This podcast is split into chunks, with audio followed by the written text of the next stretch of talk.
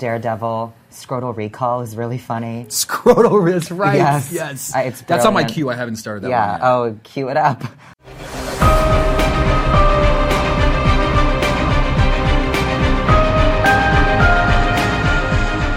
Um, I love binge watching.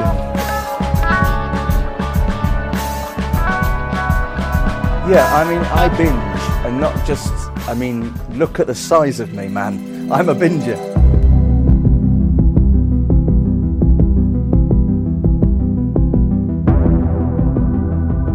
Did not leave the house until like, I hours and hours every day, and I loved it. I am a binge watcher. Four Midwest Guys presents Binge Watch.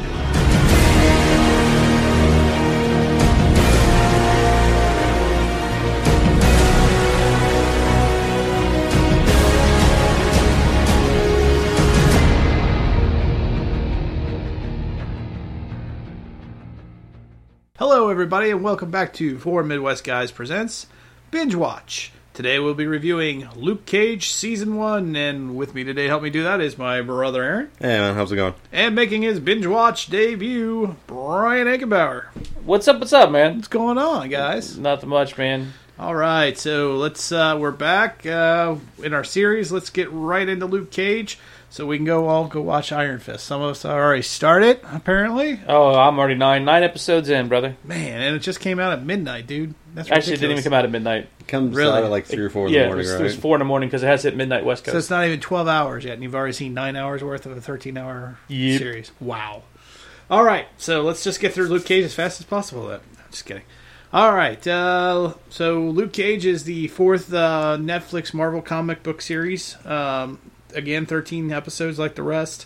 Uh, this one's set in Harlem, though. Um, it kind of has like a Shaft feel, wouldn't you guys say? oh, very much so. Kinda, but it kind of it's weird because it actually references like old kind of black exploitation films, like at early on in the like show, A little bit. and you actually by the time you get to like midway through the season, there's like clear apparent parallels to certain scenes, which is funny because on the other end of the spectrum, you kind of have they're kind of pinning Luke into like a moralist Superman corner, like Yes. because they're trying to.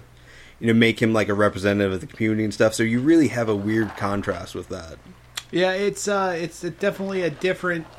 Every series has been different so far. At least Well, yeah, in but they also, comparison. all also kind of take place in different neighborhoods. Like Mm-hmm. um, with the upcoming Iron Fist, like that's more Manhattan esque sort of feel. With this, it's Harlem. Mm-hmm. Uh, Daredevil, you had Hell's Kitchen, and with Jessica Jones, it was a different kind of neighborhood that was kind of off Hell's I, uh, Kitchen. Well, it was Hell's Kitchen. was it still Hell's yeah, Kitchen? Jessica's still Yeah. it was still Hell's Kitchen, but hers was Hell's Kitchen slash suburbs because Yeah. that's where her family grew up. That's Mm. the house they bought, whatever, blah blah. blah. Right. Yeah. So a little bit more on the outskirts, Yeah. so to speak.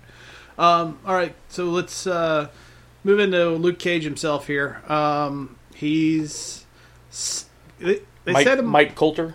Mike Colter. Yeah. Thank you. Um, he's he does a pretty good job overall. Oh, yeah. Oh, he I- does a fantastic he job. does a great job acting him. Um, it's set up kind of different though than other Marvel series. This one, Luke kind of walks into the situation instead of the situation finding him. Yeah, You know, I think or even when being about him even all, at first. Yeah, I think one of the main complaints you can have about the show is like it kind of feels almost like a prequel to the season Yes. that it should have. Yes. Like everything, even by the time you get to the end of the season, it kind of feels like you cr- really just haven't set up the scenario you wanted yet. Um, and honestly, even with Luke, you kind of get that a little bit. Like you have him still kind of developing and changing as a character, which, like, don't get me wrong, it's a bit of a coming into his own sort of thing, but you don't really get to see it like used real well. Um, what threw me for a loop was the fact that this came after, like we see this after Jessica Jones. Yeah, it didn't. At times, it almost seems like it should take place before. Oh, it's way before it. No, it's no, Jessica. Jessica's I know. after, it's after Jessica. in I know, but you could when you're watching it, you're like, this has to be before it. with because- the flashbacks. Yeah. Yeah, because the whole the base of the whole show Yeah, feels then like it never references anything that happens in Jessica Jones Exactly. outside of the Rosario Dawson character. And that's that was my biggest that was my biggest Pet peeve. pet peeve about this because Luke Cage was in Jessica Jones. You Oh, would, his dies in it. you yeah you would have thought that At least Jessica, say something. that he would at least said something about her, but instead he has a completely different girlfriend, and then Rosario Dawson's in it, and Well, it's they introduced the Misty Stone character, yeah. And- Um, I don't know, and it's interesting because Rosario Dawson is kind of the reason you know it takes place after She's the only Like- reason you know. Yeah. honestly. because that's she's the only one that actually references like ninjas in like fucking hospitals and like oh yeah he almost died from a brain hemorrhage sort of thing and Yeah, like and that's that's the she's, only reason she's the connection between them, all all the Well, it's defenders. just, but yeah, like Yeah. to your point, it really does seem like it almost takes place beforehand, if not for that fact. yes, And once again, it does feel like a prequel sort of thing. Mhm. And I feel like it's interesting character wise because they, I feel like kind of like the set in Harlem, kind of the black neighborhood thing, like it plays through the episode and it gives it like certain strengths, but it also kind of holds it back in spots because it really is a character they really are trying to make so much more moral Oh, yeah. than they are like It definitely- any of the other like Dare or like Daredevil or Jessica Jones Well- that are more flawed characters. Well, it definitely establishes him as the reluctant hero. There's no doubt about that. Yeah, right from the get go. If it, um, I mean, if he finds help through Pops, and if Pops doesn't die, I don't think he ever steps up to the yeah. plate. you know? Essentially, like you just see him just kind of sweeping. Yeah, I mean, it's kind of like a mini I'll be hero's journey. sleeping. It's kind of like a mini, mini mini hero's journey in a way because he's the It- it mentor. definitely and the takes- mentor passes, and It know, definitely takes aspects from it. yeah, Yeah, passes down the torch kind of thing. Um, and again, like the other series, though, we get Luke's backstory or slash origin story as the series unfolds. Yeah, I actually- although much more in this than any of the other series. To a certain extent, like you definitely you almost have like a story arc within it that's Right. just like the like backstories, like flashbacks, Mm-hmm. and it's weird because I feel like once you get to like the backstory and then like the bit with uh, the one doctor where he's like Sure. Mm-hmm. healing himself, that's the bit where it really like takes really heavily from like old black exploitation films. like it really definitely has like an almost um like um what was the Black Dracula? Blacula? Black Oh, like sort of vibe to it, like because it almost has that almost weird monster movie vibe to it. By You the think so? Yeah, by the time you get to that like doctor scene where you have him like in the uh, little fish tank and you're like Right. zapping him and shit, Yeah. like it has that weird, almost like Frankenstein sort of feel to Okay, it. Okay, I'll give you that. I don't know about ex- black exploit exploitation. well, that but- just it had like that sort of like there was those weird like kind of black monster movie things like Blacula back in the day, and like you're already kind of referencing Shaft a bit here and there, and well, yeah, it definitely has that shaft feel. It has that. Uh, it definitely felt like they were going for a different audience. yes. Really, I didn't pick up on that. I Yeah. feel like there's more nods to like things that are like older I- in the culture that think- aren't necessarily things we watch that heavily. I but- think as because I'm a Caucasian white person, I at times I found it harder to relate to. I understand what they were saying and where they were coming from, but it was a, I was out of my element. I'm a kid from the suburban, you know, I'm a Yeah. white kid from suburbia. This is all about inner Streets. inner street culture. You Well, know, I mean, it's not really even talking about like inner street culture. It's just about being, you know, like a representative of your community and trying to hold it together. The only part it really kind of gets into anything that might not really be relatable for us is really when it's early on when it's talking about like gentrification of neighborhoods and things like that. Mm-hmm. Whereas we probably wouldn't know that because we're out in the suburbs where you don't really have a close knit culture. No, no, there's no neighborhood community. Oh, there is, but it's not like it. Not like- really. Not like in the city. Like Not like it in the used city to be living. either. True. You know, like because like when I was growing up, my street, the street up the street, and the next one up. Yeah. I mean, we, there was there was only like you know, we'll we'll say sixty houses, Hmm. right? Yeah. Of those sixty houses, better portion of thirty or forty of them knew each other or knew someone at that house or Hmm. whatever. And you're But that's also when you had like people that actually stayed at residencies, like kind of almost lifetime, you know. But now you actually have people that are more likely to change, like move within five, ten years. Yeah, I think that also it also changed the. Um, what changed was people looking to move themselves up. Mm-hmm. Yeah. You have a lot Starter of people that homes change for even. work. yeah, that was like stuff it was that. basically starter homes, and it was all it was all families with kids. Hmm. So if the kids interacted, then the parents interacted, and if the parents interacted, the kids inter- you know, Yeah.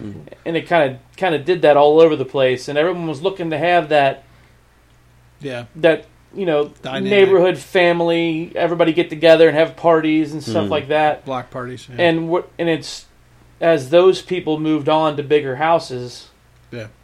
like you just didn't have that in those neighborhoods anymore. you didn't have it in those neighborhoods anymore and Yeah. and you had that different um different range of families where you had the ones with the teenagers, The ones, And with, the the ones with the little and the ones kids. that were retired. right? and- So then you didn't have there wasn't that close knit because the kids all didn't know each other anymore. Yeah, and hmm. and to be honest, those were the days where you could let your kid play out until the street lights came on. You don't do that anymore. You Oh, yeah, I mean, like that's- that, like now. That's also a bit of a Yeah. cultural paranoia to an extent. Well, it too. Oh, is, very it much so because it. be- It's 'Cause, all, I mean, if you look at like violent crime rates, they're actually down like per And, capita. well, the other thing is, is that everything's so information. Everybody's on everything, so they see everything that happens. So they think it happens more frequently than it does actually, and and they're like, oh, well, they can't be playing in the front yard anymore because someone could just drive by and get them. grab Mm. 'em. And it's just like, no, what? I mean, like theoretically, but it's such a low chance that like they're just as likely to have a tree fall on them. Yes, I mean, it's it's just one of those. Yeah.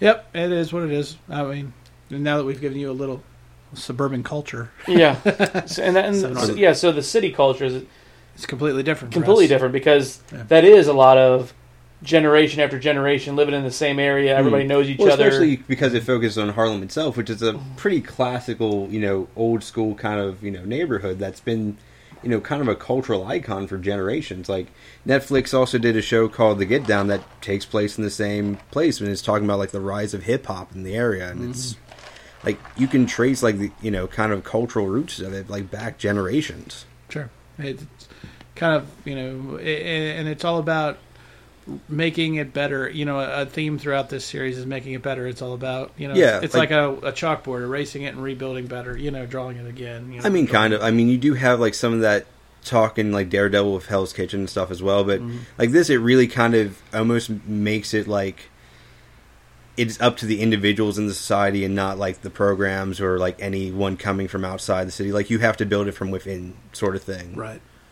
Which definitely is kind of an interesting concept to throw in there, and it's definitely something you see here that you don't get like in like kind of the other Netflix series to the same extent. No, not- like it really is like you have uh like I mean- saving your village sort of thing. I mean, Hell's Kitchen, Daredevil is where he is the the only one that gets even any close to that. yeah, kind of and that's deal only really with just the conflict with you know with Fisk. yeah. yeah. All right, so let- let's uh, with, let's go into Pops. Uh, he's probably the next biggest character, I would think, after after Luke, probably in a way. Uh, Yeah. He's he's the mentor, right? like he definitely plays a role. I'm not sure if I'd put him as the second. Well, you know, I, but I, I think he's important. yeah, oh yeah, important. I'll, I'll I agree wouldn't with even that. put him as a mentor. You don't think so? Oh, I do. I saw him as kind of like an unofficial It- it's- leader in the community. like in terms of the community, definitely, and in terms of Luke Cage, a little bit. But it's weird because it doesn't seem like he's actually been hanging out with Pops for that long. Exactly. It just seems yeah, like it seems like he got along well with him and he respected him, right. and he, you know, he definitely had that kind of mentor sort of thing. But it just wasn't developed for a long period Right, of exactly. time. I, like it felt like it was really fast. Like you have Yeah, that- there was a lot more of a rapport there than you would think for the amount of time he was there, which would might Correct. be what two to three months. That's exactly what it felt like. It was like, wow, you were there two or three months, and you felt I think he'd been there a while though before the series started. At that point, It, it's hard to say because like you don't months. know what the That's I- timeline I is viewed it. between Jessica Jones and this. Uh, yeah, I know. I just I viewed it. He'd been there at least six months. The way he was, the way they they were interacting. I know. It kind of well, once again, going to like the timeline seems kind of off. It seems like he was there before the Jessica Jones timeline and then went back, but I don't know how that worked out. yeah. Because what what because he went there like with his wife before she died, right? I thought so, but it was really weird because like I in Jessica he- Jones, he owned the bar. Yeah. In this one, he didn't own the bar.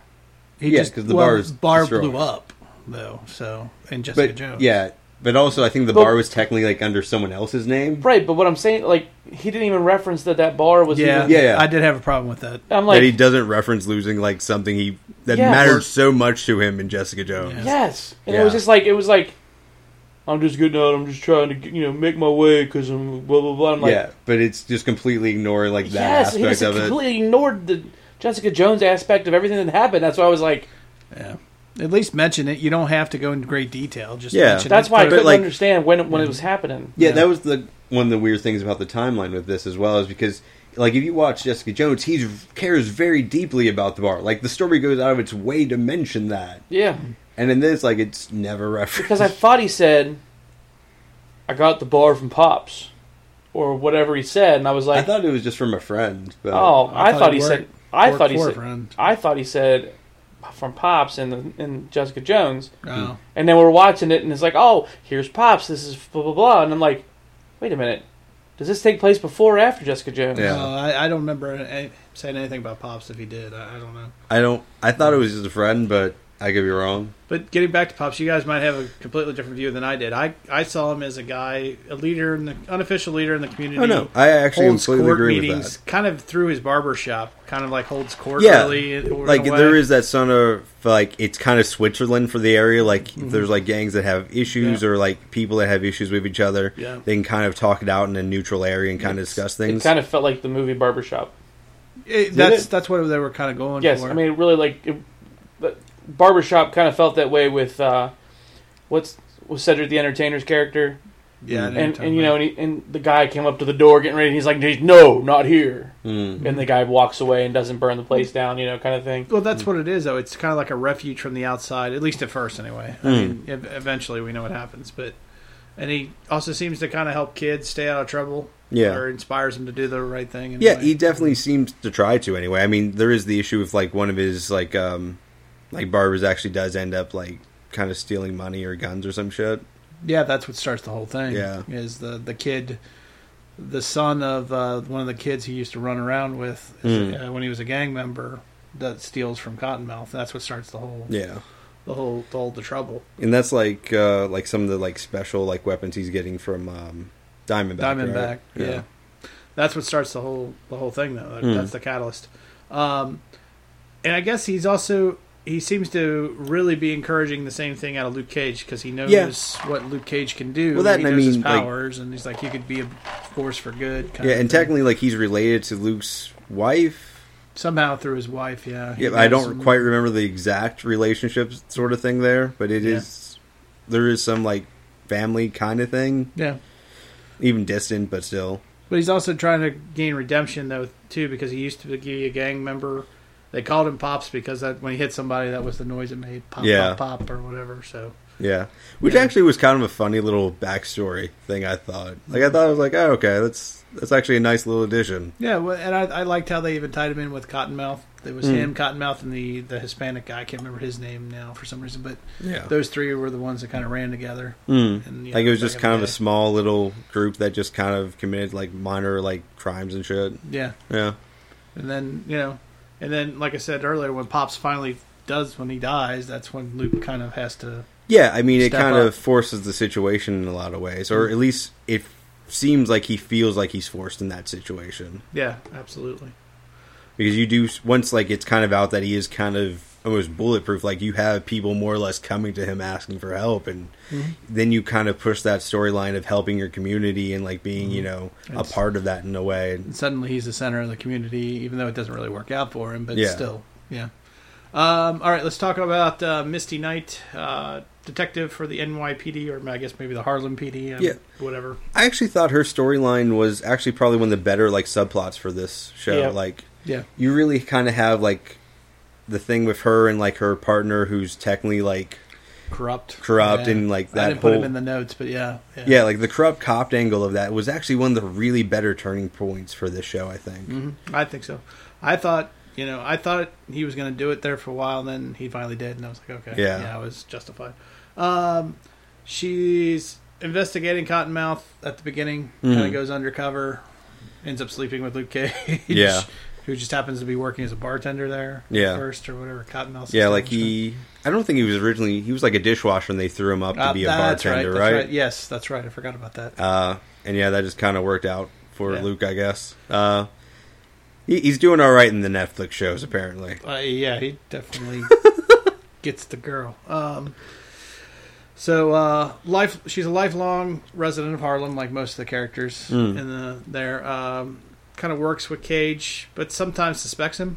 Like Yeah. she's trying to figure out who he Well, is. I think and- that's something that you kind of have that kind of goes throughout the entire thing. Is like the cops don't really know how to feel about him. The community doesn't know how to feel about him. Sure. He kind of has to constantly kind of prove which side of it he's on, especially when you have Mm-hmm. some villains that you know are trying to kind of paint him into a corner and make him look like he's the one in the wrong and Sure. like that's definitely an aspect to the show. Yeah, Brian, what do you think?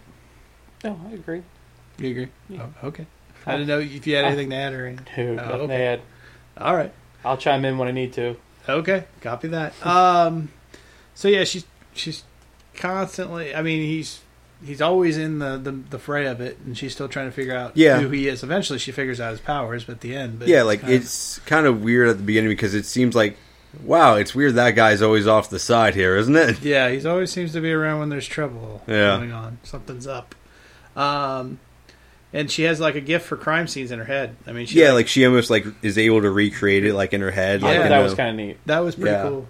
Like it's not quite like that um, like pseudo psychic thing like where you touch something and you like you get a reference for it, but it, It's pretty it's close. Close, yeah. It, it made me wonder at first if she had some sort of a gift as well.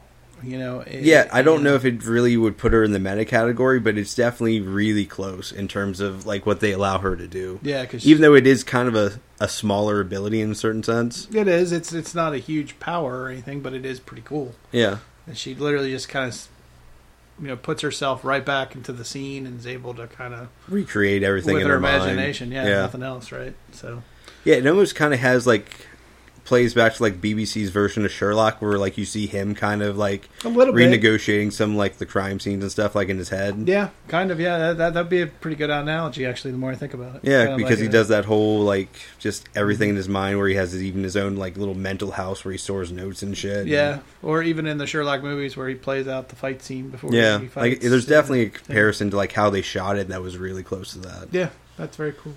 All right, so let's talk about okay, probably really the second most important character, Cottonmouth, I guess, in the the series.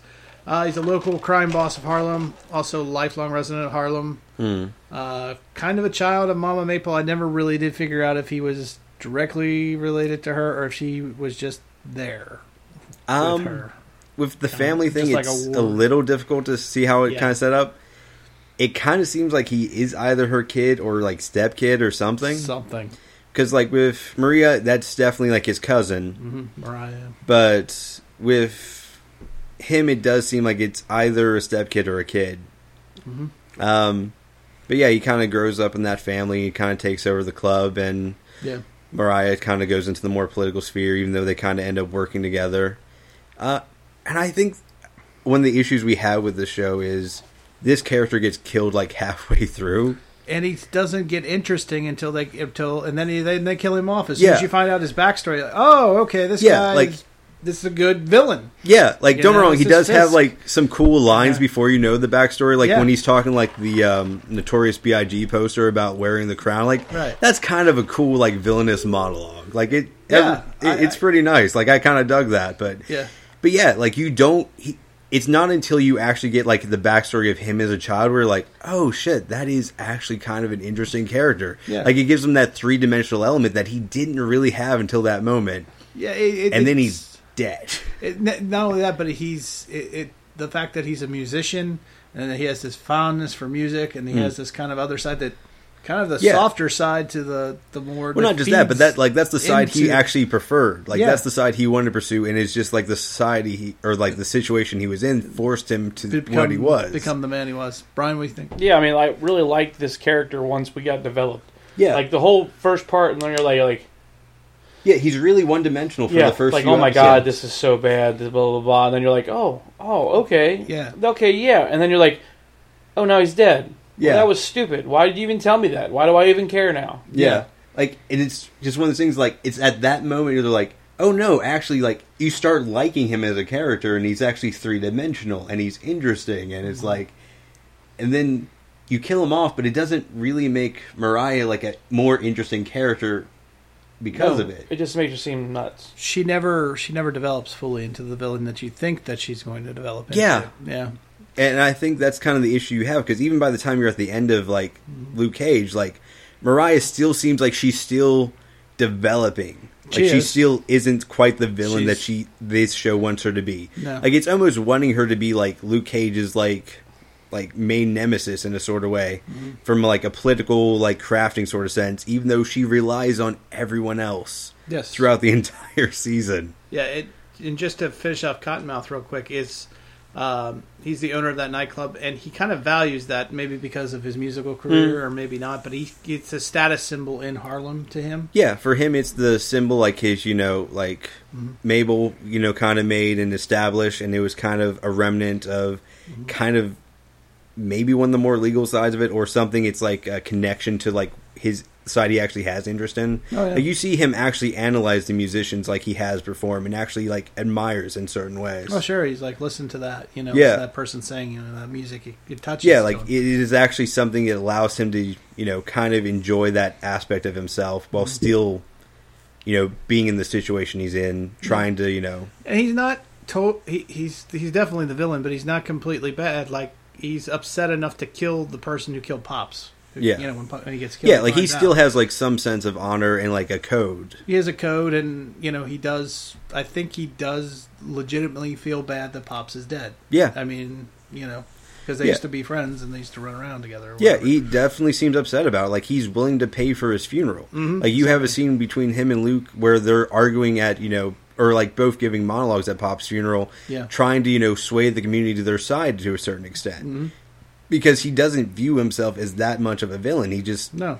that's just this you know system he was raised in. Uh, because it seems to me he doesn't want to change Harlem. He just wants to be the man from it, or or Yeah. and, in it kind of. Yeah, there's actually a pretty good argument about that. Like, um, he really definitely just he is fine with the way Harlem is, and he just wants to be you know on the top of that. yeah Whereas Luke is definitely a character that's wanting to change Harlem. yeah he wants to change Harlem the well the right way. Yeah, Yeah, they're both wanting to change it to be better. Mm-hmm. They're just going about it two different dire- two But- different directions. Much like Daredevil and Fisk, really, when you think Yeah, about it, it it's is just actually a completely similar different way of telling the story. Yep. Yeah. One's bashing the heads, and the other one's trying to do the. Yeah, the more the right way. Yep. All right, so let's. We've kind of already touched on it a little bit. Let's go into Mariah Dillard, um, corrupt politician, also wants to change Harlem for the better, but well, kind of like she's trying to stop gentrification projects, but it doesn't really go into anything beyond that outside of just wanting to like pursue her own political power. but it almost seems like that's like a way of like forwarding her own self politically more than it is something she actually Oh, cares yeah, about. It's definitely. Um, she obviously wants number one. She wants to do it using Cottonmouth's blood money. Number Mm. one, obviously not the right way to do it, but also, like you said, you know, she wants the prestige of the one. Yeah, it's like a status to thing. do it. right? Yeah. Exactly. She Yeah. wants to be seen, the one leading Yeah. Harlem to a bigger, better world. Whatever. Mm. You know, But yeah, like it doesn't. She wants to be the Oprah Winfrey of Harlem. now that that's actually, yeah, kind of. I never really, Really? thought about it like that. There's a car for you and a car for you. Everyone gets a car. Kind of, didn't yeah. really pick up on that. I don't know. It's kind of a little bit. I know where he's coming from. Um, she was sexually abused by Cottonmouth's dad. I Yeah, guess. it shows a little bit of that in the flashback sort Yeah. of thing. And then Mama Mabel actually, when he betrays Mama Mabel, she makes her shoot him, Mm, which is interesting. yeah. And the fact that Cottonmouth doesn't seek revenge is even more interesting on her for it. I Well, it kinda- could be just he kind of understood and that was the situation. Like it's one of those things like you kind of cross the family in a certain way, then you're getting taken out, and yeah. he had to do it to a couple people himself. So I guess I don't know. You know, he killed. I, I don't know. It, it, you're you're probably right, Aaron. It's just I don't know. It was just kind of a shock to me that he, you know. well, you're that, or Yeah. maybe he wasn't just that fond of himself. So It could be. Maybe he was a crappy dad too, but he seemed like he was always pursuing his son to be better, Mhm. to pursue his musical career. yeah, he definitely pushed him in you know a direction he would have preferred. right. Yeah. So even though he was a just you know pedophile and an asshole and Yeah. everything else, but um, so towards the end of the series, Shades brings out that mean streak in her though, where she yeah, kind of goes. She is crazy. definitely manipulative, and I think that's kind of her key ability here is that she's really good from kind of manipulating people, kind of trying to make her look better or in the best light, sort of thing. Mm-hmm. But you never really see that taken to a place where it really seems that threatening. Outside of just she is also part of what turns you know Harlem and you know the police against Cage Yeah. which is definitely kind of the thing because you kind of paint Cage in a corner where he has, you know, he's super strong, he's almost invincible, and yet throughout most of the series he can't really use it.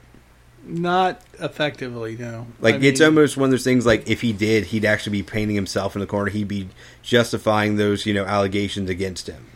yeah. So it's almost like trapping him like in a sort of political Yeah, kind of well, net. she's a pro at it, right? She's Yeah. a corrupt politician, career politician. So I mean, in that Yeah. way, it's kind of effective, but I think, Well, what, what but I'm, there's limits to it. but when I'm referring to her mean streak, I mean I'm talking about her violence. I Oh, mean, yeah. because when she unleashes, she unleashes and you know kills Cottonmouth. I mean, just Oh yeah, pretty violently, just Yeah. taking that you know mic stand and just, beating bashing his the- head in. Yeah, but she just, you know throws him out the window and then goes down and finishes him off with the mic Yeah. stand. You know, most people might stop at pushing him out the window.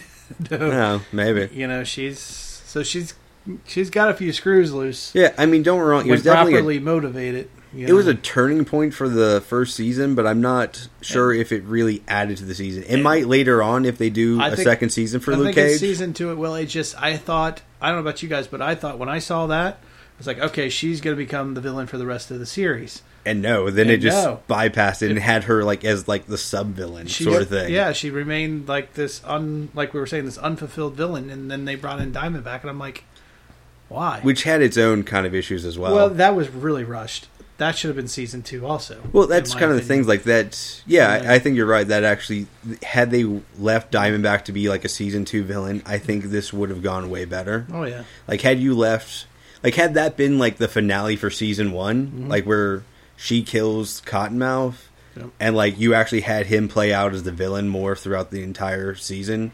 Yeah. I think that could have been a more interesting dynamic. oh yeah, absolutely. It would have been much better, and it, you would have fulfilled. You could have easily done 13 episodes on just on that alone. Yeah, In like don't get wrong, like you definitely would have had to brought in like the hammer weapons, like a lot more. You'd have to have him kind of step up in tactics. Sure, But but, yeah, like, she's got there's- shades on. You know, I, I don't know. Either that, or even if you did bring in Diamondback, had you brought him later in the episode and just had that as like the threat for season two, I think you would have been better. It, it would have been better. or Um, had her develop more under Cottonmouth or with alongside. I well, even if she killed him and then became the main villain for the rest of season one, I would have been fine Hmm. with it. More than just bringing Diamondback in and then picking up with. Oh him. yeah, I think I think the last episode of this this season should have been like Cottonmouth was dead. Mm, She goes to this other person who's got a, one of those you know giant chairs or whatever, yeah. and she's like, "We're gonna have a problem." bring in Diamond back for season two. You know, like Hmm. Cotton, you know, Cotton Cottonmouth is dead or Yeah, whatever, Yeah. and then you see him turn around, hmm you know, and you're and you're like, Ooh, "Who's that guy?" Yeah, and you have no idea. Exactly. Yes. But, that Yeah. would have been the villain for the next season. And, Hmm. But uh, speaking of Shades, let's talk about him. Um, he's a lifelong, life, long time, lifetime criminal. Hmm. Uh, he's been in prison and it's connected. We see him in Luke Cage's flashbacks. and Yeah, he's even. more or less just an asshole in prison Mm-hmm. who's also kind of working in, for the guards. So when you see him in Luke's past, he's kind of a henchman, yeah. and when you see him in the present, he's still kind of a henchman. He's a henchman, but he's a snake. I mean, he's the real snake, in my opinion. He's, Well, he's- it's actually funny because all the like main work- villains are named after snakes I know, in and, certain he- ways. and he's the real snake though, because he's he's Except even, him, he's Shades. yeah he's countermining Cottonmouth by building up Mariah. well, not know? just that, but like he's doing that to undermine Cottonmouth and in certain way to instigate Diamondback coming in and kind of taking over Kind to of, a certain extent. But he's making he's he's working his own agenda the whole time through to an extent, but it's not really clear what that agenda is, though. Not yet, but he's. I, I, there's a lot more to that guy. I think I could just be wrong. No, no, it's a possibility. you know. Like you could build him up in the second season, where like he actually plays a better part, where he comes across as something more than just a henchman with you know Mm-hmm. a stick up his ass sort of thing. kind of, But but I, I, hopefully not. I mean, hopefully they they make him more at the snake because I think he does oh a yeah, good job like, at it. I think you could play him up to be better. But I mean, if you look at what he is in this season, like he really just is like he definitely has his own agenda. You just Oh, you're yeah. not quite sure where that stands, and Yeah. he never moves beyond being a henchman. No, but he's he's working. He's he's the perfect second in command. Kind of like You I think he wants to be a kingmaker. He's Oh, just not quite there. Yeah, he's close though. He's working on it with Mariah. Yeah. By the end of the series, I think you know he's.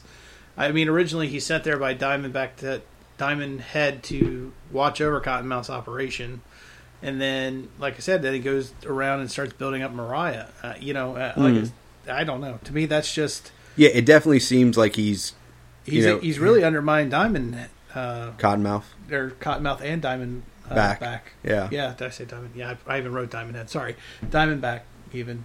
So yeah, But yeah, I mean, Heads in Hawaii, I think. Yeah, it is. but he's even undermining him by building up Mariah. That's probably not part of his plan. I think not really up until around the end where it looks like uh, that's Mm. not going to work out for him in terms of a long term prospect. Right. But also in his defense, Diamondback clearly is just fucking insane. Yeah, we'll get He is a character. We'll finish him up here in a minute. But yeah. Yeah. Um, all right, let's move on to Claire. Um, She's still the same as she was before. Well, at least in this one, she has a little bit more of a. This is role. like the biggest role she has in them, though. Yeah. Still Iron Fist. well, Is it more an Iron Fist, really? Yeah, All I right. could see that, and I see her, but it, it was almost like they redid her role from Daredevil season one to me in this. It one. is very close in the love interest aspect. Yeah. because you know she ends up in Harlem after Daredevil season two. She loses her job, starts to live with her mom, and says Mhm. she wants to work with heroes. Yeah. gets Like it almost ends up Luke like in her head like, well, that could be a fun thing to do, or it's you know, Yeah, like it's somewhat of a calling, or it's just she finds it interesting or And something. and like with know. Daredevil, she becomes love interest. The only difference this time is is she remains the love interest instead of yeah, pulling away from. yeah. Like this time, she kind of accepts is like, oh well, he's invincible. He can't get that hurt. You know, outside of the time you have to save his life like Right. twice. And she does really help him through the his past and through working through the jail scene and Yeah. the medical aspect of, Oh yeah, you especially with the. Judas bullet and whatnot. yeah. So Speaking of the Judas bullet, do you think that was underused throughout this thing? Yeah. Like because they only use it like what twice, three uh, times. two or three times. Yeah. Or they shot. Well, they they shoot at him a couple times with it inside Mm. the building, and that one building scene. But but yeah, it's it's obviously it, it's not cheap though. Yeah. So, Like, don't wrong, they built in a reason for why it's not used too often. It just feels like it could have been a better used like part of the show. yeah, it could have. But it was it was it was just a it was a plot point mover. It was to, it was they finally found his kryptonite Yeah. I mean, you know, it was a way to make him mortal. Mm. I think anyway. Yeah, I mean, up until this point, he was you know the dude that was bulletproof. So Right. you kind of take that aspect away, and then he's just like any other guy on the street, except super fucking strong. pretty much. All right, so let's talk about Diamondback real quick. Um, again, um, shows up really just in the last third part of the series. Yeah, I think had you have him in what three or four episodes. Yeah, um, My opinion, he's probably the worst villain we've had thus far. yeah, on the because Netflix he's not. shows. Yeah, There's no- I would say he's even less. I mean, he's even worse than Cottonmouth. Well, that's because they had Yeah, no time to build him. because him they up. don't build him up in the same way. No. Um, That and like all the things about he's loose, like half Half brother, brother. is like, Yeah, and it's this weird rush, sort of. Why did you have to go all the way home to a church to remember that? yeah, like it was like a repressed memory. Or Yeah, something. like it was just strange that he's the fa- he's their father's illegitimate son or bastard child. Yeah. resents Cage, sets up Cage for being the good. even though they son.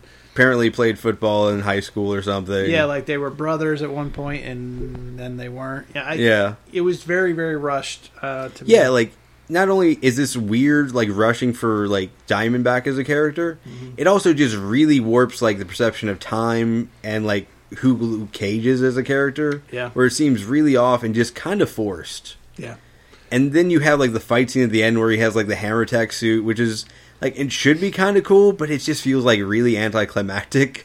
It felt so stupid. it, it, Yeah, like you know what it almost reminds me of is like the fight scene in like Meteor Man. yeah, kind of. It's it's really. Yet Like where another- there's just yet fighting on the street. Black superhero. Well, I don't know, like that's just what it reminds me of. Like You know, just- I agree because you know I, I was going to say it kind of reminded me of the very end of um, that Spider-Man movie with the Rhino suit, oh yeah, where it's kind of like, well, that could be cool, and then it happens, you're like, well, that's stupid. yeah. well, No, I, I kind of see where you're going with that. Like the Rhino thing, I didn't they do that for Amazing Spider-Man too? yeah, yeah, that was stupid. yeah, and you're and you're and you see him, and you're like, ooh, this could be cool, like to have the Rhino, like Be That's like a kind- mech sort yes. of thing. I'm like, well, this is kind of cool. And then then you watch him, and he's like, then he does the whole like, you know, strut his foot to get going faster. I'm like, oh, this is fucking retarded. Yeah, yeah, And that's what I felt like with this. It was like, Yeah, then Well, I feel just a like one of the issues with it is the outfit Diamondback wears itself because it almost looks like boxing gear, right? yes, yes. like that's more or less it. But And- like, and it's just a fight scene. It's that it's like Rocky Five or something. Yeah. street fight. Yep. in the middle of the street. and it's just like it just you don't have any emotional payout for it though. Well, yeah, like the- it should if it was done like really well. If that had been Cottonmouth, it would have been better. If you take Diamondback out, but Cottonmouth I don't know. I don't there- feel like Cottonmouth would have wanted to fight someone in the street though. Maybe like I not. feel like he'd been more classy about But it. But at least you would have felt. At least you would have felt something because he'd been the bad guy the whole time. yeah, but like know? with Diamondback, you never really have any like No. opinion of him as a He's- character. like you said, he's just fucking crazy. Yeah. that's that's all there is to it. Like, don't get wrong. Is it cool when he goes on a killing spree to like the other like mobsters in the area? Yeah, kinda. yeah, But at the same time, like it doesn't really get you behind the character, or you don't really kind of No. get into him. Like, they just kind of establish his, his badassness. That's that's a yeah, it, it's kind of what it is. It's just Yeah. like it's kind of a just quick writing tip to be like, oh, look how badass this dude is. yeah. Like he's killing his own people because he's that crazy. Now you know you take something like that and stretch it across the season, build up his personality, show more of his backstory, show him being, you know, more manipulative along with the violence and Mm. craziness. Then you'd have something. Yeah, like actually putting like it clearly shows him as being a smart guy, Mm-hmm. but it never really shows that like in a long term planning sense. no. But at the same time, like the actual kind of end scene for Luke Cage, where like it actually has the one doctor that's like trying to recreate the one serum thing, like that could be kind of a cool setup for season two. Oh yeah, I think he'll be back. I think Yeah. you might see him in Defenders too. I could be wrong, but Like, and to be honest, like without the stupid boxing gear, that might look cooler because the actor that plays him actually does a good job. Yeah. Like he actually does I seem it. like he does a really good job with that character. I mean they put it. it we've he's not used a lot, but what he, they used of him I liked. Yeah, like Yeah, some no of his problem. monologues are actually pretty fucking cool. Yeah, in fact, somebody's not even in the notes. I think was it Cynthia, his uh, the girl from the prison, who's his psych psych eval um, for Luke Cage. Mm. Uh, Uh, I don't remember. You don't remember her? She's while he's We'll in, go with her. while he's in prison, she helps him out because he's being, you know, he's being used while in prison to do the fight scenes and stuff like that. Okay. And she, he can't, he has to go to like these Like- group group Oh yeah, that's the same character that plays like the um like wife. Yeah, he Yeah. becomes her wife Yeah. eventually.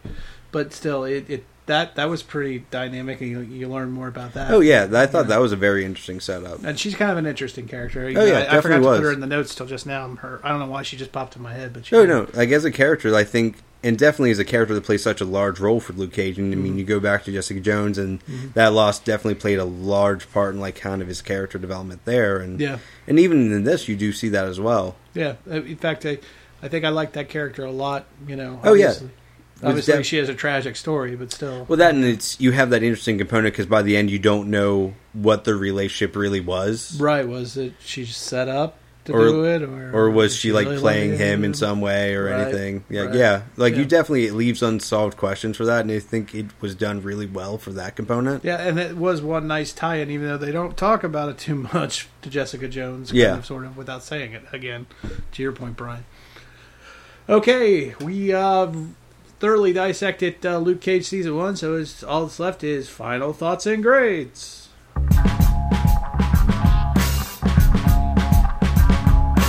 All right, Brian, your final thought and grade for Luke Cage. Um, I'm gonna give it a C plus. Okay. Um, it was definitely by far my least favorite. Mm-hmm. Um, even after seeing nine episodes of Iron Fist, this is way my least favorite. Okay. Um, after coming off the high of Jessica Jones, and for me, I started with Jessica Jones and then went back and watched Daredevil season one and two together. oh, so you got to see it back to back. That's yeah, good, so that for me, I've only really this would make my third one because I don't really count season one and two of Daredevil separately because I saw them together. Okay. Um, and I really enjoyed Daredevil. Really enjoyed Jessica Jones. Really enjoying Iron Fist, but I just couldn't get into Luke Cage. Luke Cage. I don't know if it's the couldn't relate because it's inner city versus suburb for me, mm. or what the deal was. I just couldn't get into it, and every time I felt like I was getting into it, mm. there was something blocking me from mm. continuing the build up. Like with, with Cottonmouth, I was finally getting in. I'm like, okay, we're finally hitting the stride. We're gonna, you know, hit something, and then it, he died. And you're like, what was the build up for? Yeah. You know? Yeah, I agree. Um, I'll give it a little bit higher. I'll give it like a C plus, but it is definitely my least favorite of the series so far. Um, I did enjoy it though. I did like it. I thought I found it entertaining. It was captivating enough. I watched it. I think over a couple weeks. It wasn't like you know uh, other series that like Stranger Things I watched in one night, you know, stuff like that where I had to absolutely had to watch. Oh, you're like, wow, next, my god, this is great. next episode. Jessica Jones, I think I watched in two or three days. Um, you know, same with Daredevil. Daredevil was awesome. Um, so yeah, it's it's a C plus, and it's a C plus because again, the Cottonmouth thing, the, how they rushed Diamondback at the end. Uh, was very much a detractor for me for the whole series. Um, overall, though, it wasn't bad. It's still very entertaining, but so far, it's it, it, yeah, it's the least entertaining. Uh, Aaron, So I think I probably like this show a little more than you guys. It, for me, it'd probably be in the A minus to B plus range. really? Yeah. Okay. Like, don't get me wrong, it is a flawed show in certain regards. Like, you definitely have. Like, by the time you get to the end, it doesn't feel like it's fully finished. Like, you feel like there's more that should have been done, and. It, cause it almost feels like a season and a half because it's just kind of Yeah. compressed. Like- Anticlimactic. Yeah, Yeah. Like you feel like because it sets up Mariah to be like this giant villain, but like it still feels like she's developing as a character and moving forward, and like she hasn't quite reached that point to where you want to see her in season two. So she's still kind of in between transitioning to that like kind of larger role. So like I said, it does kind of almost feel like a prequel, even though like you don't really know where it stands in the timeline sometimes, and it seems a little off in that regards, but. Luke Cage is definitely an enjoyable character. I liked where things go with this. It definitely had a different kind of mood and setting than the other shows, but I feel like it actually worked for it in some ways. Did it also kind of hold it back in certain regards because it kind of wrote Luke Cage into this kind of almost Superman dilemma? Too much in one season. Yeah, I think that's definitely fair though. Yeah. But for me, it was still enjoyable. I still want to see a second season. I want to see a lot Oh, of things they wanted to do develop. Sure. I just want them not to, you know, rush and put too much in, and you know, actually allow the characters to develop. And you know, but overall, I I did like it. Yeah. Like I thought it was really enjoyable. And still. don't get me wrong, I'll, I'll watch a season two of it. I I don't know if I will. Oh, okay. to me, it was enjoyable enough. I'd like to see the next season. So it, it kept my interest. So. All right. So where can you find Four Midwest Guys? It's real easy. Go to the number four MidwestGuys.com.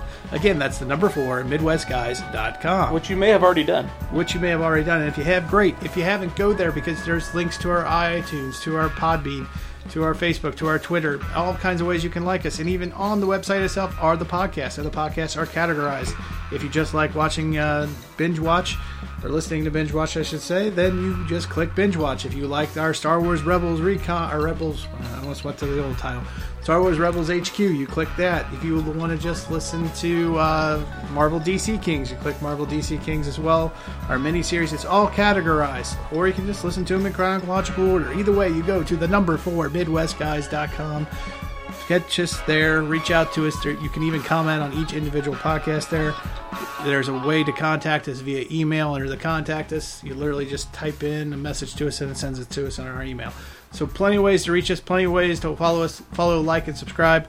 So please reach out again to the number four MidwestGuys.com. Again, that's the number four MidwestGuys.com or the number four MidwestGuys.com. All right, Aaron. excuse me, Aaron. Thank you for joining us, sir. yeah, not a problem. And Brian, thanks for joining us. Thanks for having me, man. Absolutely. And this is B. Willie saying we will catch you next time. Sweet Christmas.